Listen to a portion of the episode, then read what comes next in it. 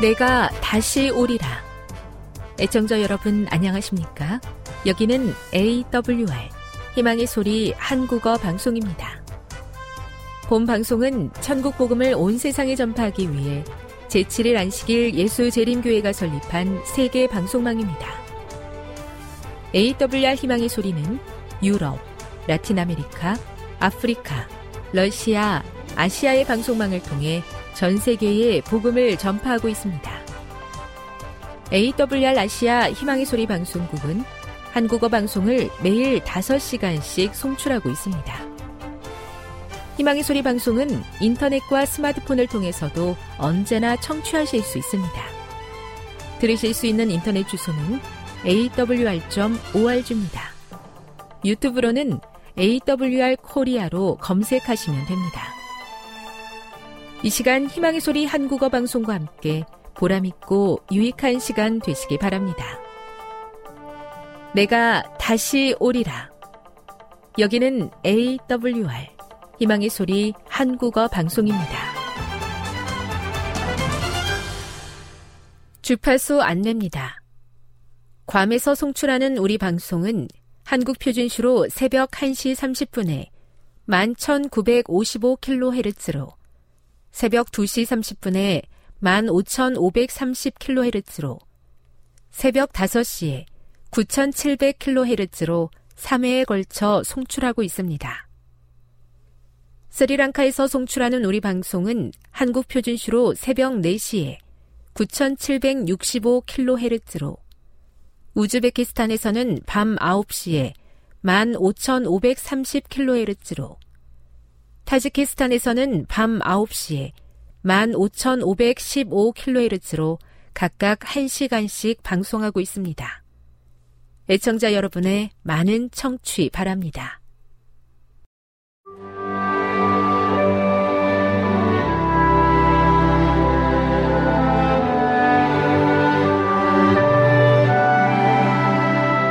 읽어주는 교과 다섯째 날 10월 12일 목요일 세기 선교의 현장 요한계시록 7장 9절 10절을 읽어보라. 이 본문은 하나님의 선교의 광대한 지리적 범위에 대해 무엇을 시사하는가? 이번 주 교과에서는 제자 삼는 일의 중심성을 강조하는 대사명과 영원한 복음이라는 두 가지 중요한 선교 본문을 집중적으로 논의했다. 흥미롭게도 두 본문은 한 가지 공통점을 가지고 있다. 그것은 선교의 대상이다. 그러므로 너희는 가서 모든 민족을 제자로 삼아 땅에 거주하는 자들, 곧 모든 민족과 종족과 방언과 백성에게 그리스도의 복음은 모든 계층, 모든 민족, 모든 언어, 모든 백성을 위한 것이다. 복음의 능력은 구원받은 모든 이들을 하나의 위대한 형제의 사랑으로 연합하게 할 것이다. 우리가 본받아야 할 모보는 오직 하나, 그리스도뿐이다. 우리가 예수님 안에 있는 진리를 있는 그대로 받아들인다면 민족적 편견과 시기심은 무너지고 진리의 영이 우리의 마음을 하나 되게 하실 것이다. 예수께서 너희는 내 증인이 되리라고 말씀하셨을 때 그분께서는 세계의 지리적 영역을 염두에 두셨다. 영역 1. 너희는 예루살렘에서 나의 증인이 될 것이다. 당시 제자들은 예루살렘에 매우 가까이 있었다. 따라서 예수님은 기본적으로 하나님을 만난 경험과 그분에 대해 가까운 사람들부터 나누기 시작하라고 말씀하신 것이다.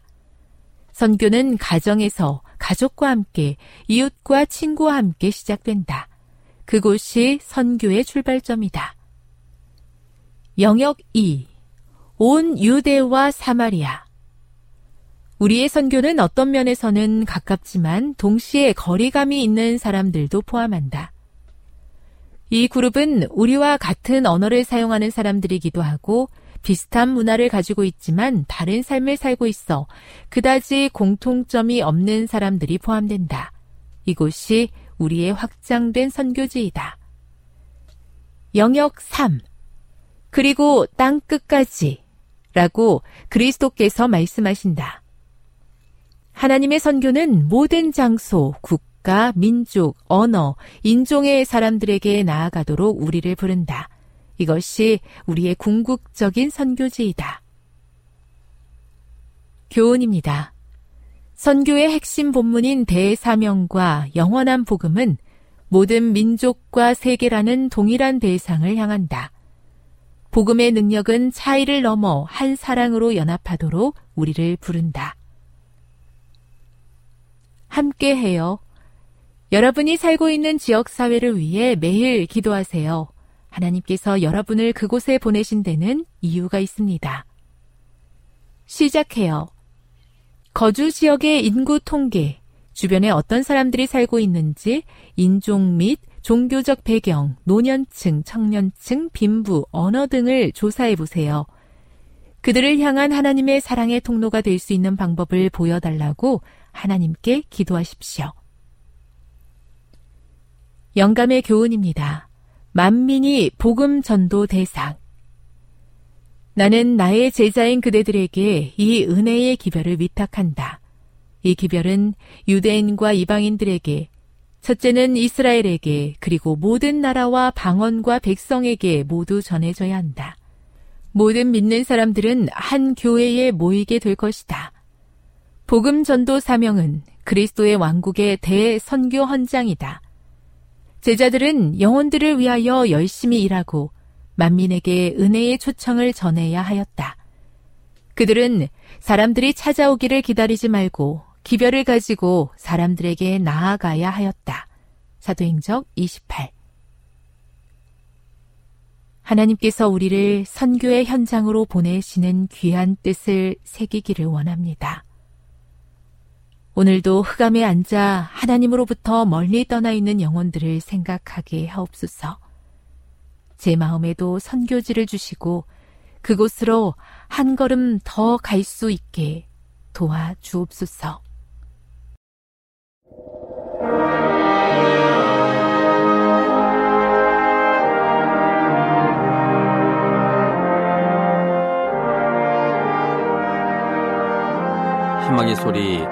청취자 여러분, 주 안에서 평안하셨습니까?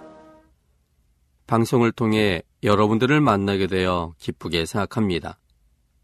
저는 박용범 목사입니다. 이 시간 하나님의 은혜가 우리 모두에게 함께 하시기를 바랍니다. 이 시간에는 다윗처럼 살아보기라는 제목으로 함께 은혜를 나누고자 합니다. 다윗처럼 살아보기입니다. 본문은 사무엘하 5장 1절로 10절입니다. 사무엘하 5장 1절로 10절입니다. 이스라엘 모든 지파가 헤브론에 이르러 다윗에게 나와 말하여 가로되 보소서 우리는 왕의 고륙이니이다. 전일 곧 사울이 우리의 왕이 되었을 때에도 이스라엘을 거느려 출입하게 한 자는 왕이시었고 여호와께서도 왕에게 말씀하시기를 내가 내 백성 이스라엘의 목자가 되며 이스라엘의 주권자가 되리라 하셨나이다. 하니라. 이 이스라엘 모든 장로가 헤브론에 이르러 왕에게 나오며 다윗 왕이 헤브론에서 여호와 앞에서 저희와 언약을 세우매 저희가 다윗에게 기름을 부어 이스라엘 왕을 삼으니라. 다윗이 30세에 위에 나가서 40년을 다스렸으되 헤브론에서 7년 6개월 동안 유다를 다스렸고 예루살렘에서 33년 동안 온 이스라엘과 유다를 다스렸더라. 왕과 그 종자들이 예루살렘으로 가서 그 땅 거민 여부스 사람을 치료함에 그 사람들이 다윗에게 말하여 가로되 뇌가 이리로 들어오지 못하리라. 소경과 절뚝발이라도 너를 하니 저희 생각에는 다윗이 이리로 들어오지 못하리라 함이나 다윗이 시온 산성을 빼앗았으니 이는 다윗성이더라. 그날에 다윗이 이르기를 누구든지 여부스 사람을 치거든 수구로 올라가서 다윗의 마음에 미워하는 절뚝발이와 소경을 칠하였으므로 속담이 되어 이르기를 소경과 절뚝발이는 집에 들어오지 못하리라 하더라. 다윗이 그 산성에 거하여 다윗성이라 이름하고 밀르에서부터 안으로 성을 둘러싸으니라. 만군의 하나님 여호와께서 함께 계시니 다윗이 점점 강성하여 가니라. 우린 지난 두 시간에 걸쳐서 다윗처럼 살아보기라는 제목으로 우리가 어떻게 다윗처럼 오늘 현실 속에 살아갈 수 있는지에 대한 도전을 해봤습니다. 첫 번째는 다윗의 너그러움으로 살아보기였습니다.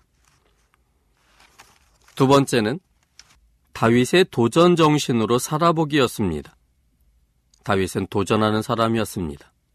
현실에 안주하지 않고 새로운 것을 향해 도전하는 사람이었습니다. 그가 도전하는 인생을 살 수 있었던 것은 하나님께 대한 확신 때문이었습니다.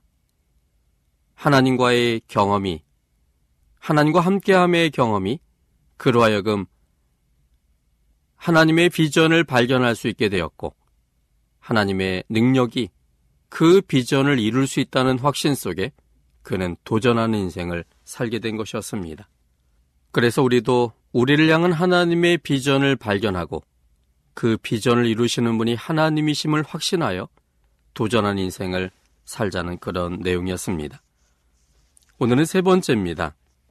셋째는 다윗의 하나님을 최우선순위에 두는 신앙으로 살아보기입니다. 다윗처럼 하나님을 최우선순위에 두는 신앙으로 살아보기입니다. 10절입니다. 사무엘하 5장 10절 말씀입니다. 만군의 하나님 여호와께서 함께 계시니 다윗이 점점 강성하여 가니라. 10절은 하나님의 마음으로 기록한 말씀입니다. 10절을 글자 그대로 사실적으로 이해하면 오해가 될 수 있는 구절입니다. 하나님께서 특별히 다윗에게만 함께 하셔서 다윗이 점점 강성하여 간 것처럼 표현하고 있습니다.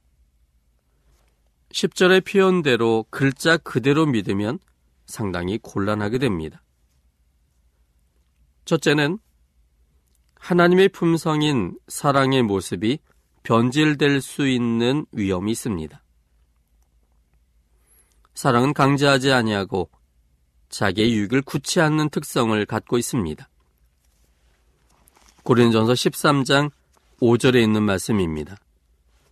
고린전서 13장 5절 물에 행치 아니하며 자기의 육을 굳지 아니하며 성내지 아니하며 악한 것을 생각지 아니하며 그런데 만군의 하나님 여호와께서 함께 계신이라는 표현은 주도적으로 다윗에게 함께 계시는 듯한 표현법입니다. 그래서 강제적으로 하나님의 유익이기 때문에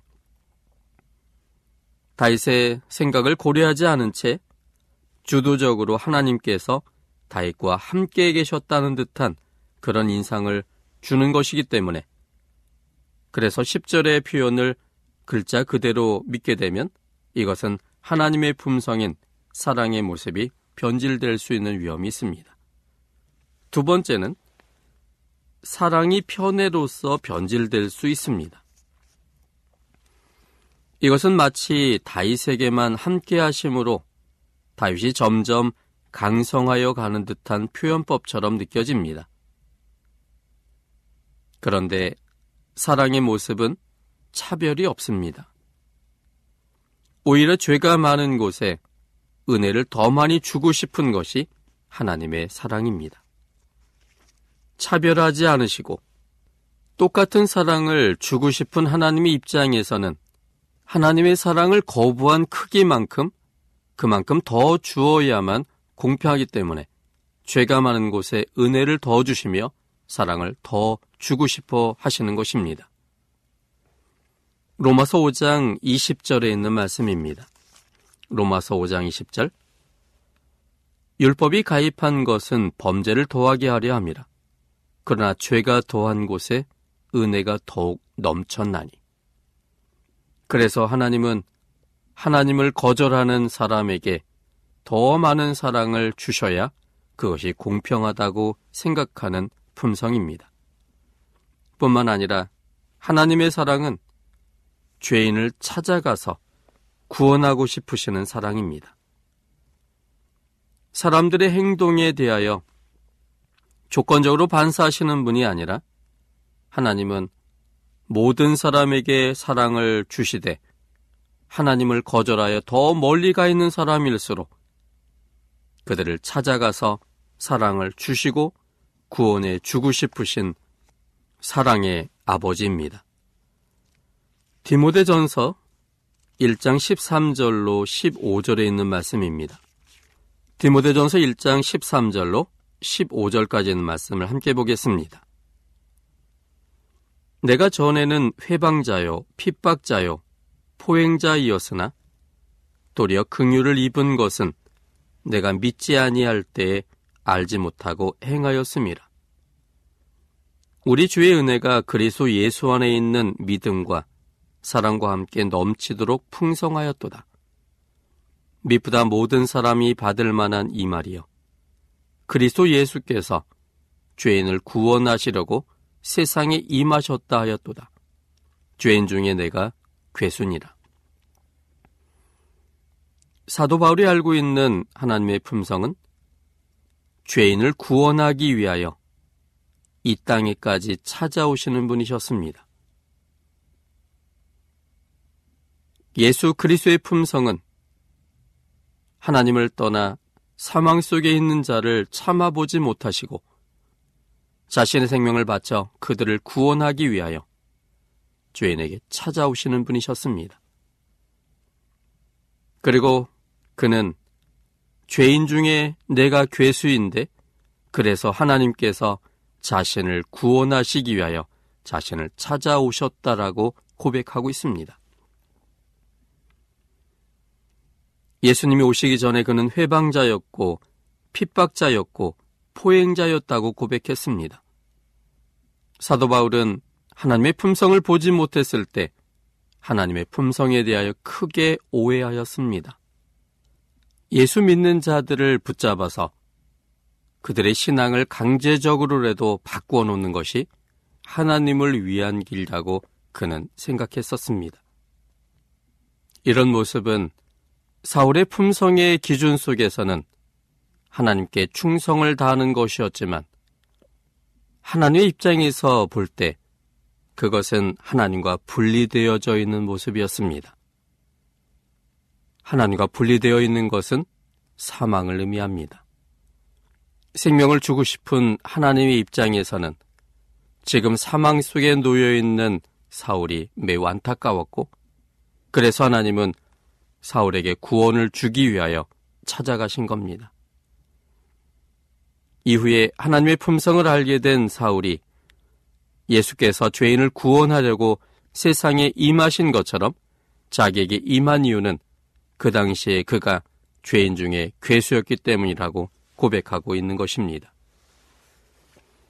요한복음 12장 47절에 있는 말씀입니다. 요한복음 12장 47절입니다. 사람이 내 말을 듣고 지키지 아니할지라도 내가 저를 심판하지 아니하노라. 내가 온 것은 세상을 심판하려 함이 아니요 세상을 구원하려 함이로라. 예수님께서 이 땅에 오신 이유는 세상 사람들을 심판하려 함이 아니었습니다.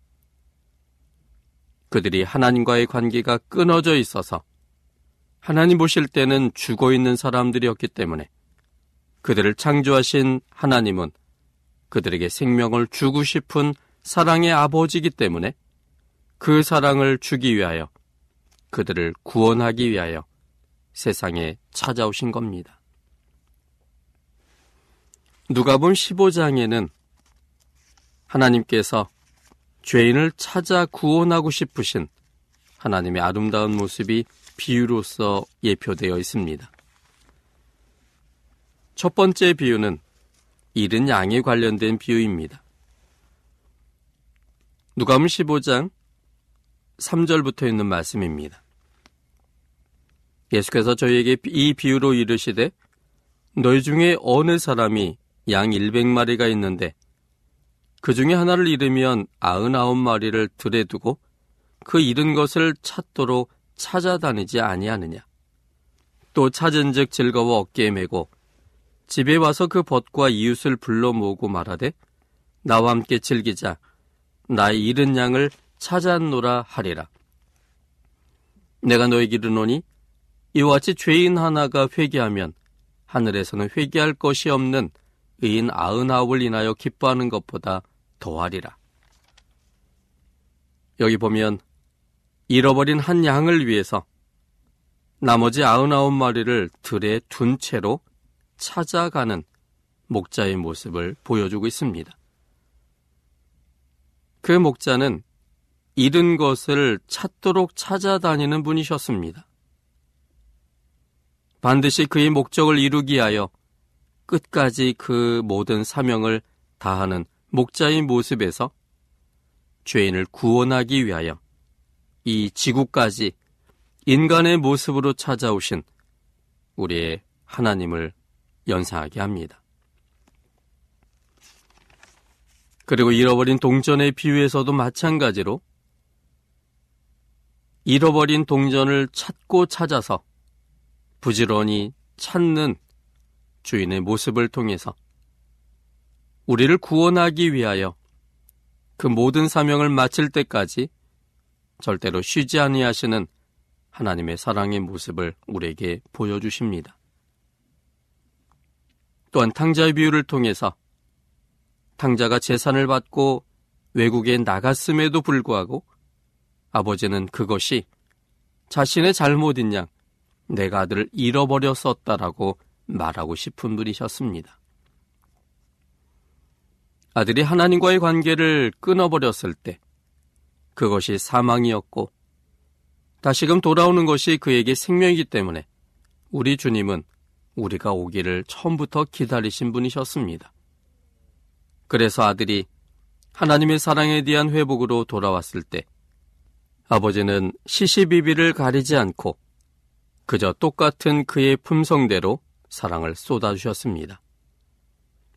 제일 좋은 옷을 내어다가 입히고 손에 가락지를 끼우고 발에 신을 신기라고 명하셨고 살찐 송아지를 끌어다가 우리가 함께 먹고 즐기자라고 말씀하시는 아버지셨습니다. 죄인을 찾아 구원하고 싶으신 그런 아버지의 사랑이 잘 표현되어 있습니다. 그렇다면 10절이 사실적 표현은 무엇을 의미하는 것일까요? 하나님의 사랑은 이렇게 편애하지 않고 강제하지 아니하는 하나님의 사랑이 분명하다면 그렇다면 오늘 사무엘하 5장 10절에 나와 있는 이 말의 의미는 과연 무엇일까요? 하나님의 품성적으로 기록된 본문의 말씀을 사실적 표현으로 생각해 보면 이렇게 표현할 수 있습니다. 다윗이 만군의 하나님 여호와를 알고 선택하니 하나님께서 다윗과 함께 계셨고 그 결과 다윗이 점점 강성하여 가니라입니다. 다윗은 여호와 하나님을 만군의 하나님으로 인식하였습니다. 만군의 하나님이란 최고의 하나님이라는 의미입니다. 절대적 능력과 절대적 사랑으로 어떤 신들과 비교할 수 없는 최고의 하나님으로 다윗은 알고 있었습니다. 절대적 능력과 절대적 사랑으로 어떤 신들과 비교조차 할 수 없는 하나님은 창조주일 수밖에 없습니다. 그래서 다윗은 하나님을 만군의 하나님 여호와로 알고 있었고 그 하나님을 자신의 최우선 순위에 놓았습니다. 하나님이시라면 어떻게 하셨을까라고 그는 자문하면서 살게 될 때 하나님의 정신으로 살게 되었고 그것은 하나님처럼 강성한 삶이 되었습니다. 다윗의 위대함은 그가 비록 자신의 생각으로 살기도 했지만 하나님을 최우선 순위에 놓고 살고자 노력한 사람이었다는 데 있습니다. 사무엘하 5장 13절에 있는 말씀입니다. 다시 헤브론에서 올라온 후에 예루살렘에서 처첩들을 더 취하였으므로 아들과 딸들이 또 다윗에게서 나니 이건 다윗 자신의 생각으로 산 그러한 모습입니다. 또 사무엘하 11장 4절 8절입니다.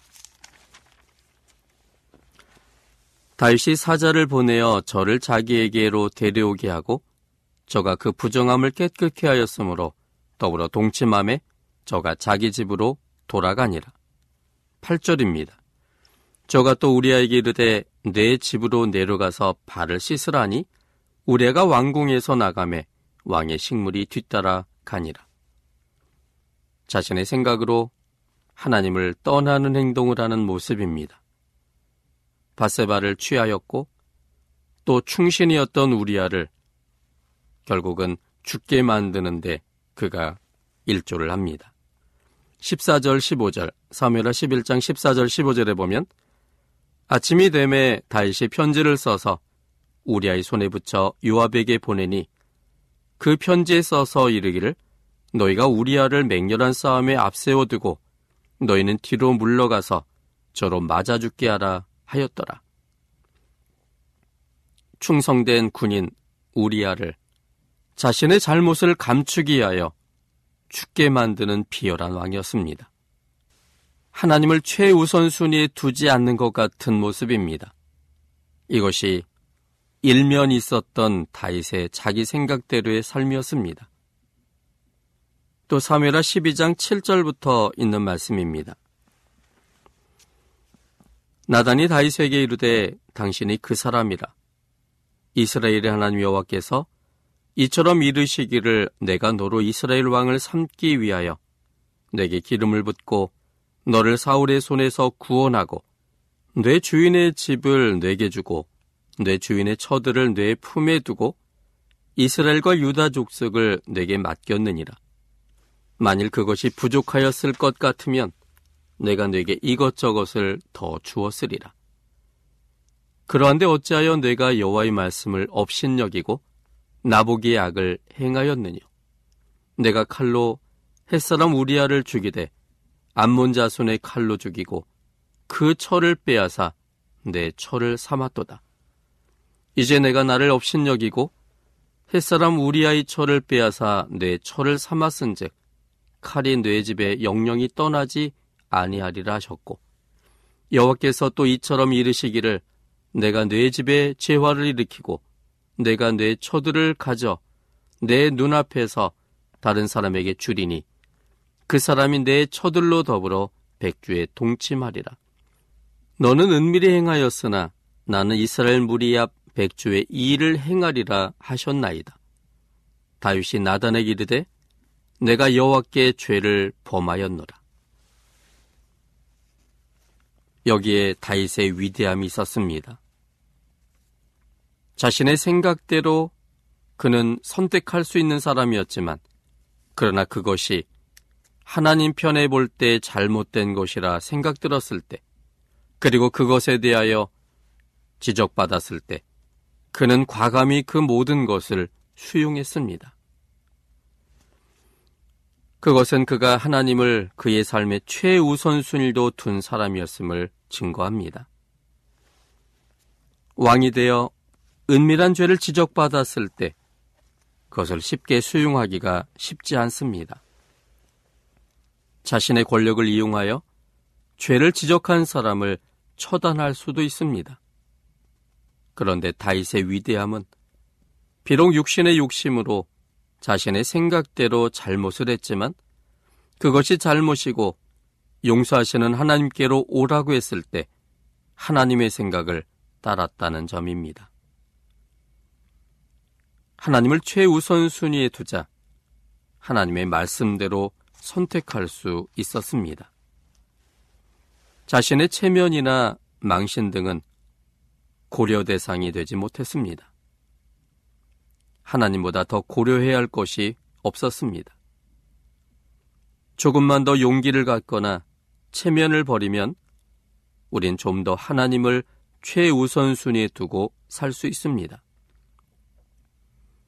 다른 사람의 눈이나 수군거림을 못 이겨서 대세라고 생각되는 분위기를 깰 만한 용기가 없어서 사람과의 관계를 생각함으로 하나님께서 원하시는 것이 무엇인지를 알고 있음에도 불구하고 그렇게 살지 못하는 것입니다. 그런데 그렇게 살아온 결과가 무엇입니까?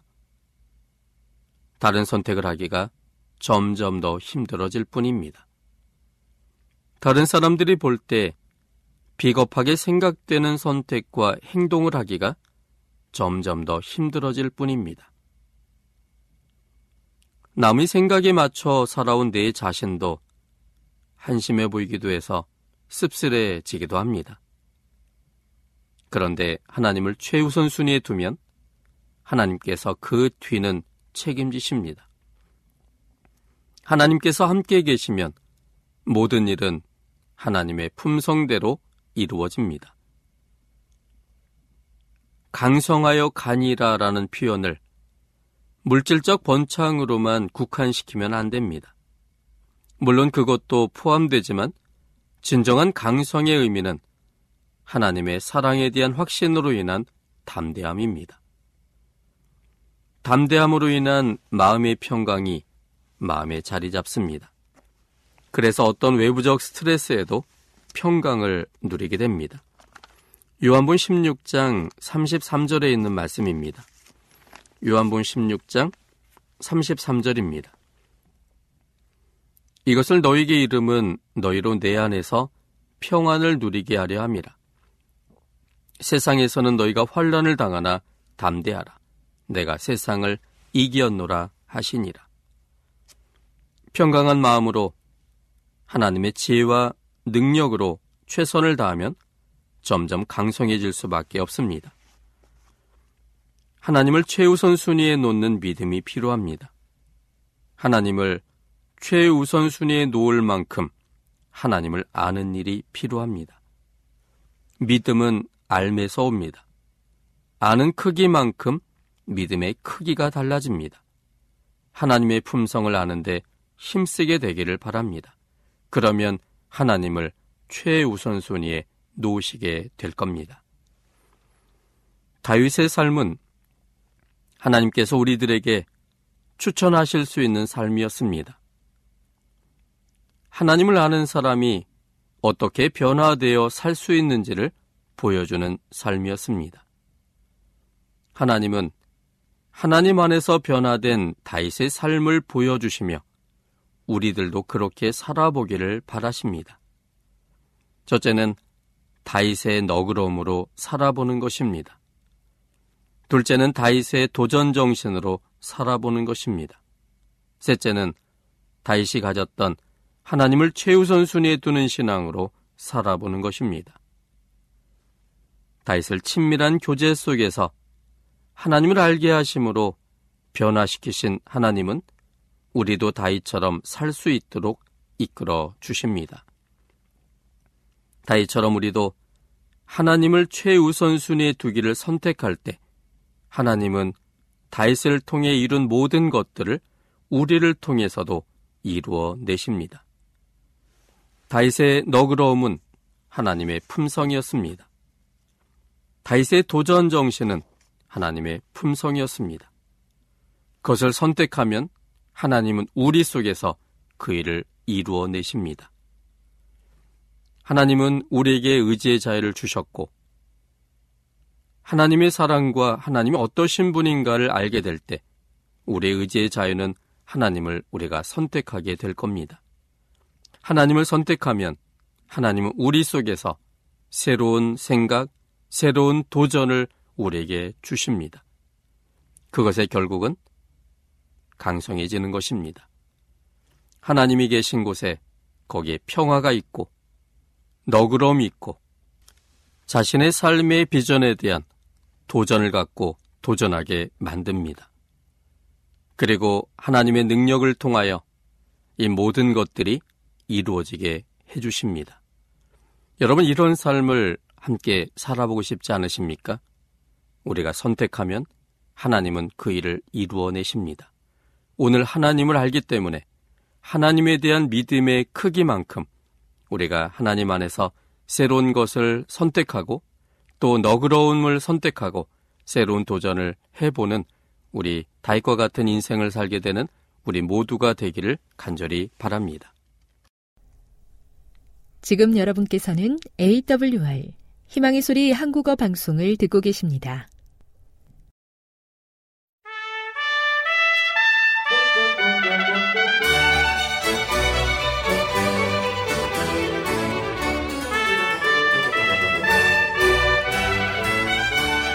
애청자 여러분 안녕하세요. 걸어서 성경 속으로 시간입니다. 오늘도 이상락 목사님 모시고 말씀 듣도록 하겠습니다. 안녕하세요, 목사님. 안녕하세요. 아, 지난주에 카타콤베 어, 많은 수많은 그리스도인들이 박해를 피해서 지내던 카타콤베에 대한 이야기 오늘도 이어서 준비해 주셨죠? 예, 네. 고맙습니다. 그날이 7월 22일이었는데요.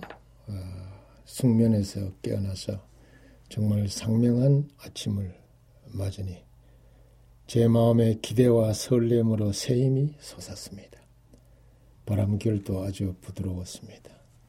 하늘도 마치 비질한 것처럼 구름 한 점 없이 아주 청명했습니다. 오늘 옛 사람의 숨결을 느끼며 로마의 진가를 맛볼 것이다. 그렇게 생각하니 아주 가슴이 벅차올랐습니다.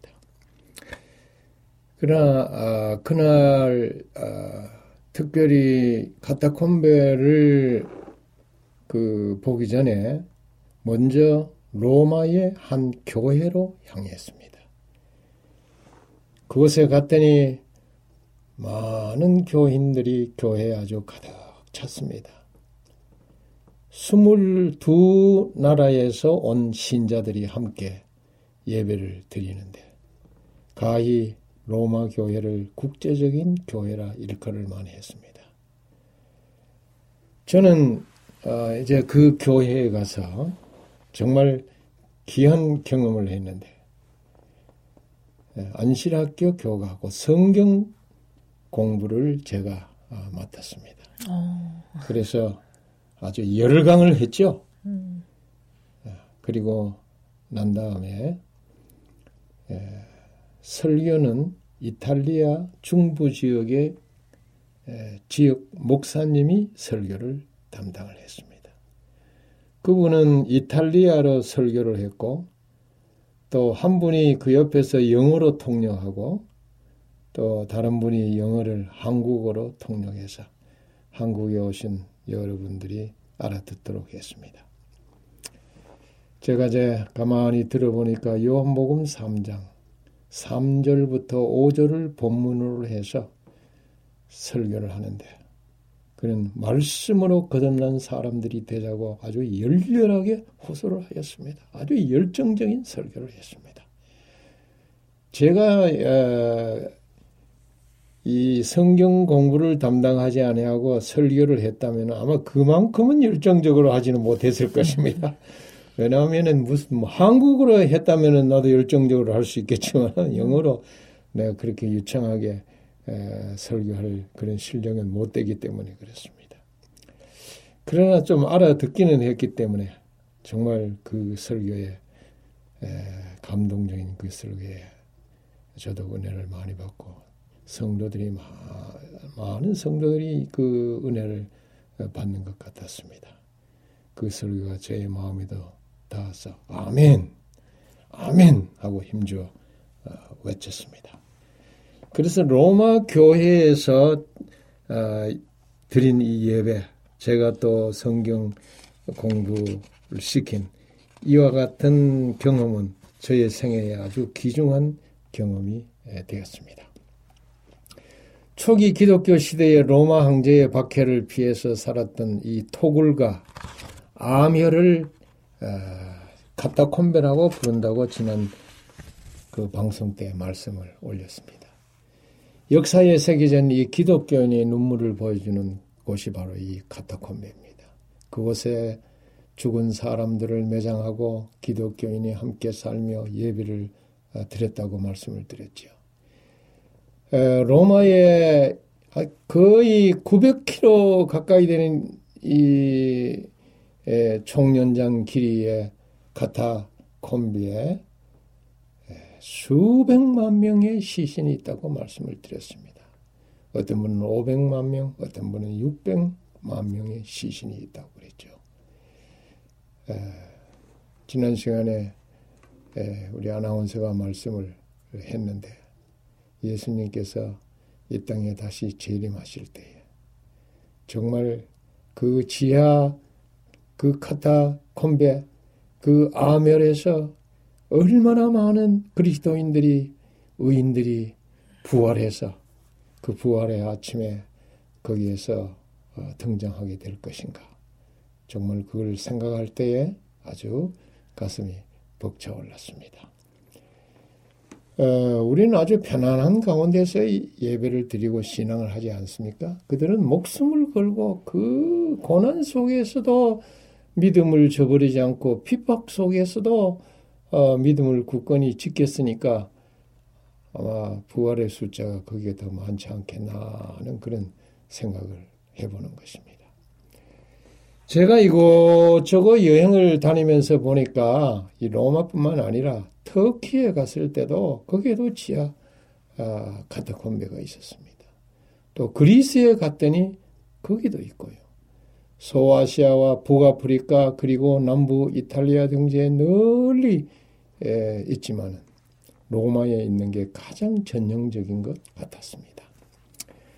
그날 이제 아, 오전에 이렇게 예배를 드리고 오후 2시 15분이었는데요. 그때가 로마성 세바스티앙 문을 통과해서 교회로 나가서 지하 묘지로 갔습니다.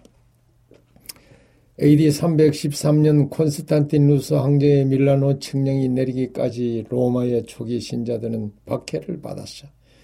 예배나 집회를 위해 지하로 어, 잠적한 것이 역사적인 사실입니다. 로마 시내와 그 인근에는 45개의 지하 공동묘지가 있는데 유대인들의 것도 있지만 대부분 기독교 신자들의 것입니다. 이미 말씀드린 대로 총 연장 길이가 약 600km이고 300여 년 동안에 600여만 명의 시신이 매장됐다고 합니다. 초창기 이 로마의 기독교인들은 대개 빈민층이라고 말씀을 드렸죠. 노예 신분이었습니다. 그래서 어, 비용이 많이 드는 지상예매에 묻힐 수 없었고 주로 이곳 지하 묘지에 많이 묻혔습니다. 무엇보다도 이 기독교가 박해를 받던 시대에 이 지하 공동묘지는 정말 그들의 안식처였습니다. 또 그들의 숨을 수 있는 그런 곳이었습니다. 피난처였습니다. 또 그곳이 가장 안전한 곳이었습니다. 비록 햇빛이 들지 않고 물이 나지 않고 어, 그런 곳이지만은 그곳이 바로 그들에게는 천국이었습니다. 이건 우리의 그 생각으로 오늘 생각으로는 상상할 수 없, 없지요. 이런 그 상대적인 어떤 개념에서 그렇게 생각할 수가 있습니다. 어, 마치 요즘 그 행복 지수를 전 세계적으로 이렇게 따지면은 이북에 있는 그 사람들이 행복 지수가 좀 높다 그럽니다. 우리가 잘 이해하지 못하잖아요. 예, 그런 어려움 속에서도 이제 그렇게 느끼듯이 과거의 로마 시대에 에, 이 빈민들이 또 기독교인들이 지하에 가서 산 것이 가장 행복한 것이었다 이 말입니다. 안전한 것이었다. 이제 그 현장을 둘러보는 것입니다. 지하로 이 연성의 바위를 깊이 파고 들어간데 대개 다 우리 아, 가서 보니까 그 한국에서 말하는 마사토 어, 벽이었습니다. 지하 3층 혹은 지하 5층, 6층까지 만들어 살았습니다. 카타콤베는 1년의 지하 복도와 묘실로 이루어져 있죠. 벽은 우묵한 방이 계단식 배열로 만들어져 있고 이 방 속에 시체를 뭐 하나 내지 사구까지 안장할 수 어, 있는 것을 어, 눈으로 볼 수 있었습니다. 이미 말씀을 드린 대로 로마 법에는 묘지를 성역으로 간주해서 누구든지 함부로 침범할 수 없게 했습니다. 기독교인들은 이 점을 이용해서 박해를 피해 이 지하 묘지로 피신할 수가 있었던 것입니다. 그리스도인들을 박해했던 로마 황제들은 기근, 질병, 지진 그리고 천재지변도 그리스도인들 때문에 생겼다고 죄를 뒤집어 씌워서 마구 잡아 죽였습니다. 여러분 오늘날 우리의 개념으로 잘 이해를 못하지요. 아, 이 걷잡을 수 없는 이런 질병이 뭐 우리 한국 같으면 무슨 메리스나 뭐 이런 이런 것들이 이렇게 창궐하게 되면은 이 원인이 무엇인가? 예수 믿는 사람들 때문에 생긴다. 그렇게 해서 그들을 박해를 했습니다. 또 비가 오지 않고 해서 기근이 듭니다. 이 기근의 원인이 뭐냐? 예수 믿는 사람 때문에 그렇다. 그래서 그들을 박해를 했습니다. 갑자기 지진이 일어났어요. 이 지진이 왜 일어났느냐? 그들은 이 지진의 원인이 그리스도인 때문에 그렇다. 그러면서 어, 그들을 박해하고 그들을 잡아 죽이고 하는 이와 같은 일들을 했습니다. 이러니 살아남을 수가 없지 않습니까? 어쩔 수 없이 지하 묘지로 잠적해서 그것이 가장 안전한 것이고 생명을 보호받는 곳이기 때문에 그곳에서 살 수밖에 없는 것이었습니다. 그리스도인들은 불가불 이런 그 황량한 지하 묘지, 공동 묘지를 피난처로 찾을 밖에 없던 이런 시절, 사도 바울은 아마 그리스도인들이 박해를 피해 로마 성 밖에 있는 땅 및 흙과 바위를 뚫고 만든 이 카타콤베에 살았던 것을 그 염두에 두셨던 것 같아요. 그래서 제가 읽은 이 영감적인 말씀, 영감적으로 기록한 히브리서에 있는 말씀, 궁핍과 한란과 박대를 받았으니 이런 사람은 세상이 감당하지 못하도다. 저희가 강야와 산중과 암혈과 토굴에 유리하였느니라. 그 문자 그대로예요. 뭐, 이 지하 그 묘지라고 해서 어디 표시가 있는 것이 아니고, 그냥 보통 이렇게 무슨 강야와 같은 것이고, 또 도시 같으면 그냥 어, 우리 그 서울 시내처럼 이렇게 도로가 있고, 똑같아요. 똑같은데, 에, 도로변에 이렇게 지하철 어, 내려가는 음, 곳이 있지 않습니까? 그와 마찬가지로 똑같이 그 평지에서 이 지하 카타콤베로 내려갑니다. 음. 예, 이렇게 에, 되도록 어, 되어 있어요.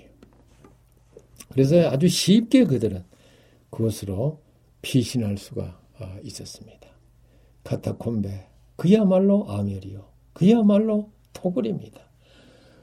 어, 제가 그날 간 곳은 성 칼리스토 지하 공동 묘지였습니다. 이 카타콤베는 20m 깊이에 지하 5층, 통로 길이 20km 이상의 크기에 약 50만 명이 묻혀 있는데 로마에 있는 60여 개의 카타콤베 중 가장 규모가 크고 아직도 전체 모습이 확실치 않습니다. 지금도 보니까 또 이 파고 어 이렇게 그 개방을 하고 어, 있는 그런 모습이 보였습니다. 이 카타콤베는 3세기부터 그리스도인들의 공식적인 묘지가 되었습니다. 아홉 명의 교황이 이곳에 묻히기도 했습니다. 그 중에 파비아누스와 칼리스토 교황은 순교자로 여겨집니다. 그래서 이 카타콤베가 칼리스토 이름으로 명명되어서 칼리스토 카타콤베라 그렇게 이름이 붙어 있습니다. 에, 누구든지 사진기를 들고 또 내려가지 못하게 합니다. 사진기나 비디오로 촬영하지 못하게 했습니다. 사진 찍다가 추방되는 경우도 종종 있다고 합니다.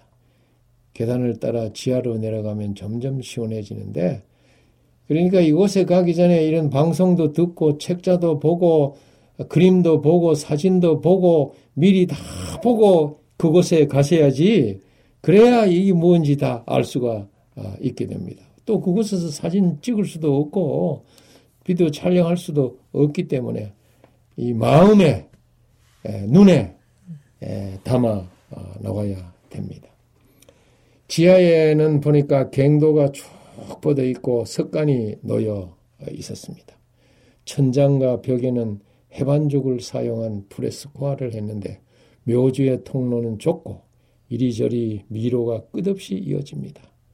양옆으로 무덤들이 층층이 직사각형으로 어, 폐 절묘한 구조를 이루고 가끔 서너 평 정도의 홀이 이곳저곳에서 나오는데 에, 초기 그리스도인들은 박해를 피해 이 썩은 냄새나는 시신들 옆에서 일상생활을 한 것을 생각하니 정말 마음이 에, 아팠고 눈물이 나왔습니다. 이 지하 묘지에 가서 에, 눈물을 흘리지 않고 오는 사람은 강심장입니다. 주님께서 오실 때 이 음산한 카타콤베에서 견인 불발의 정신으로 주님을 섬겼던 수많은 사람이 부활할 것이라고 저는 마음에 아주 확신을 하게 됐습니다. 이 지하묘지 안에는 그 이마, 음악인들에게 수호 성인으로 추앙받는 성녀 체질리아 무덤도 있었습니다. 그녀는 2세기 말 로마 가족 가문의 딸로서 기독교인이었던 부모의 영향으로 그의 역시 에, 그는 어, 역시 그 독실한 신자였습니다. 박해 당시 로마의 에, 그 행정관 알마치우스에 의해서 체포돼 가지고 법정에 소환되었는데요. 그녀는 당당하게 자신이 그리스도인임을 밝혔습니다. 가진 위협과 감은 이설에도 아랑곳하지 않았습니다. 이에 사형 선고를 받았어요. 모욕탕에 갇혀 쪄 죽는 처형법이 적용이 되었다고 합니다. 그래서 이 체질리아는 열기 나는 모욕탕에 24시간이나 갇혔지만은 이 쪄져 쪄서 죽인다고 했지만은 죽기는 그냥 멀쩡히 살아 있었습니다. 마치 그 사도 요한을 죽이기 위해서 뻘뻘뻘 끓는 기름 가마에 집어넣었으나 하나도 다치 안 해가지고 다치지 않아가지고 그를 꺼내어 어쩔 수 없이 밤모섬으로 유배하지 않았습니까? 그와 마찬가지로 이 체질리아도 그런 어, 그 경험을 하게 되니까 이에 당황한 알마치우스는 참수행에 처하라고 했습니다. 그러나 이번에도 역시 형리가 칼을 갖고 이 체질리아의 몫을 내리쳤는데 세 번이나 쳤는데 그네의 목을 친 이 뒤에도 머리와 몸은 분리되지 않았다고 합니다. 당시의 법은 세 번 이상 목을 내리치는 것을 금했다고 합니다.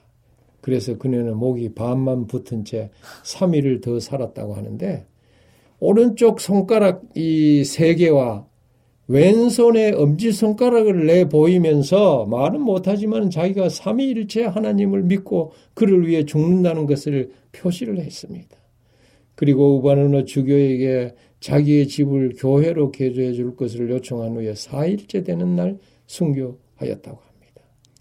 821년 교황 파스칼 1세가 그녀의 무덤을 다시 열어보니까 시신은 썩지 않고 손가락 형태도 그대로 이렇게 세 3일째를 가리키면서 보존되어 있었다고 합니다. 이에 감복한 교황은 그녀를 성녀로 인정하고 그녀가 살았던 집터의 체질리아 성당을 건립해서 카타콤베에 모셔져 있던 유해를 그곳으로 옮겨와 지하 묘소에 안치하였다고 합니다. 그리고 1599년에는 그녀의 묘위에 이탈리아의 조각가 스테바노 마르, 아, 마테르 노도가 대리석으로 그 모습 그대로 조각해가지고 복사품을 하나 더 만들어서 그 지하 무덤에 전시해 놓았습니다. 제가 자세히 한번 살펴보니까 대리석판에 체질리아는 옆으로 이렇게 가전에 누웠는데 얼굴을 바닥으로 향해 있어서 칼자국 난 목덜미 뒷부분이 위로 보였습니다. 마치 잠을 자듯이 편안한 아, 모습이었습니다. 저에게 아주 깊은 감동을 주고 주님을 위해서 어, 목숨을 바치고 순교한다는 그 의미를 다시 되새기고 감동하는 어, 그런 시간이었습니다. 오늘 여기까지 말씀을 드리고 못다한 이야기는 또 다음 시간에 계속할게요. 네, 고맙습니다, 고맙습니다. 목사님. 예.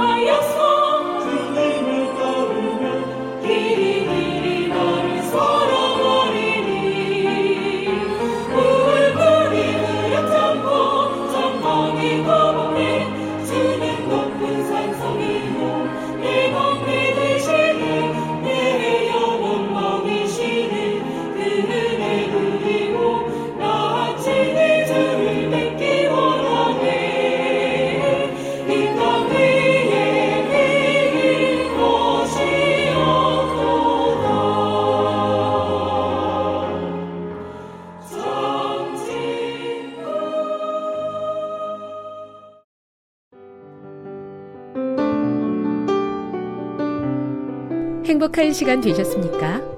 지금까지 여러분께서는 AWR 희망의 소리 한국어 방송을 청취하셨습니다.